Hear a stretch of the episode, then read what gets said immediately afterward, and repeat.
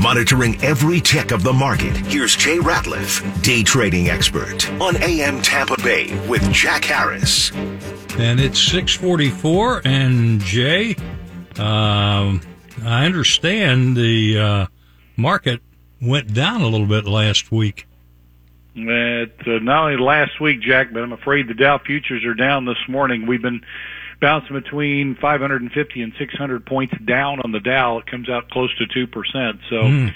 uh, continues to be the case. I mean, and inflation is the, is the operative word in something that at every turn it seems like we're reminded of just how bad it is. We looked at some of the uh, annual inflation numbers that we saw that uh, were reflected in the um, the May report, and it showed that what inflation's 8.6 percent, the highest in 40 years. Economic growth first quarter a negative 1.5 percent. We're looking at a second quarter economic growth of less than one percent. Uh, food, as we've discussed before, up 10% year over year. Energy, 35%. Natural gas up 141%. Oh, wow. And gasoline up 91%. I mean, there's literally no good news uh, within any of this unless there's the this uh, kind of a remote uh, chance that some of this is starting to peak and fall back a bit.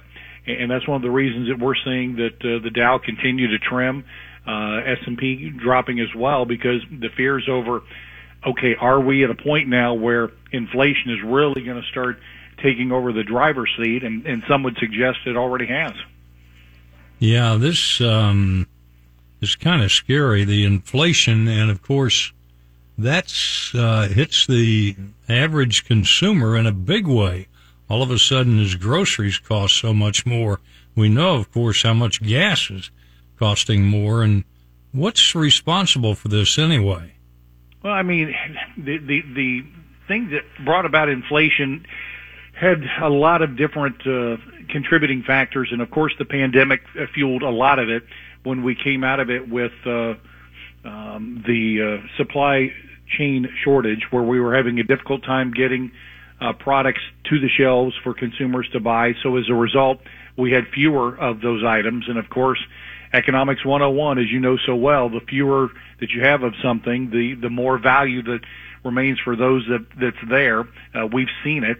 And unfortunately, that's the case. And then you add on top of that the fact that these businesses, those that were able to be strong and courageous enough to survive the pandemic, uh, come out of it, we start to see the uh, return of normalcy across the country. Now, oh, now all of a sudden, excuse me, surprise, uh, you can't get enough workers to uh, take care of businesses as usual.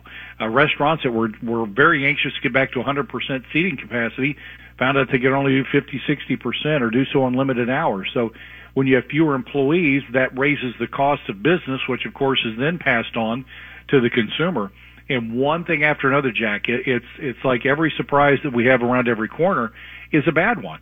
And the unfortunate reality of it is, if we continue on this trend, and there's certainly uh, no indication that we're going to turn the corner anytime soon, we're talking about something that could go through this year, even into next year.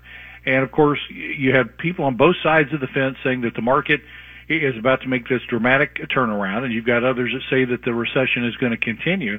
And even though I, I really kind of stand back from making any of those kind of predictions, we can see what the causes are. The causes are very clear. And I don't see an immediate turnaround on a lot of those driving causes, causes that would create a situation where some of this would start to get better. Yeah, I know a lot of the restaurants in particular uh, are having trouble staffing uh, and getting people to work, which makes it slower service and everything else uh, because of that. And and, and it came out of nowhere because yeah. the the whole idea was let's get past the mask mandate, let's get these communities and cities reopened. And, and a lot of these business owners, that's what they were just just holding on till until they could get back to doing things as they did before the problem was no one, including the airline industry and all these other service industries across the country, around the world really, uh, were prepared for the fact that when things got back to normal, that a lot of people that started working remotely or not working as much were okay with that, and they found a way that they, you know, didn't need that third or second job, and uh, because they lowered their costs and different things, and and they were okay with that. Uh, we're all creatures of habit, and when a lot of people got in the habit of not working or not working as much, they just stayed there. and we thought a lot of those people were going to come back. Uh, didn't happen. Still hasn't happened. And unfortunately, that continues to make the cost of doing business even higher, which is what's driving so much of this craziness in the direction that it is. Yeah. By the way, one other thing, uh, going to restaurants and other places now, we're seeing masks pretty much disappearing. Oh, we are. Uh, you know, Sherry and I had to fly this weekend, and as we popped in and out of uh, Savannah back up to Ohio and back, uh, you know, I think we saw a few people that were wearing a mask. Of course, when you go into restaurants, you see it occasionally, and and obviously there, there's no problem at all with anybody that wants to wear a mask. And uh, it, it, it I like the idea that it's optional, as it should have been from the beginning. Um, and you know, I think it's clear that the CDC overstepped their their guidelines. That right now is the is the court ruling until it's overturned that they did too much, which is uh, good because I know when that monkeypox started up, the CDC immediately jumped up, start talking about masks, oh, yeah. putting that on their website. It didn't last there long; it was taken down pretty quick. Thank goodness. Um, I think because of the blowback with that, but you know, right now we're in a state where a lot of people are just panicking over the fact that they don't know what to do with regards to what's going on with the market. If the market continues to drop for another several days, several weeks, a few months, whatever might happen to be. Uh, the problem is don't allow the, the panic of the moment or the people that are pushing the panic uh, to cause you to deviate from from your long term plans. Now, my students and I, yeah, we'll flip stocks. 20 minutes and not hold anything over. So the idea of the long term buy, hold, and pray isn't going to uh, uh, impact us.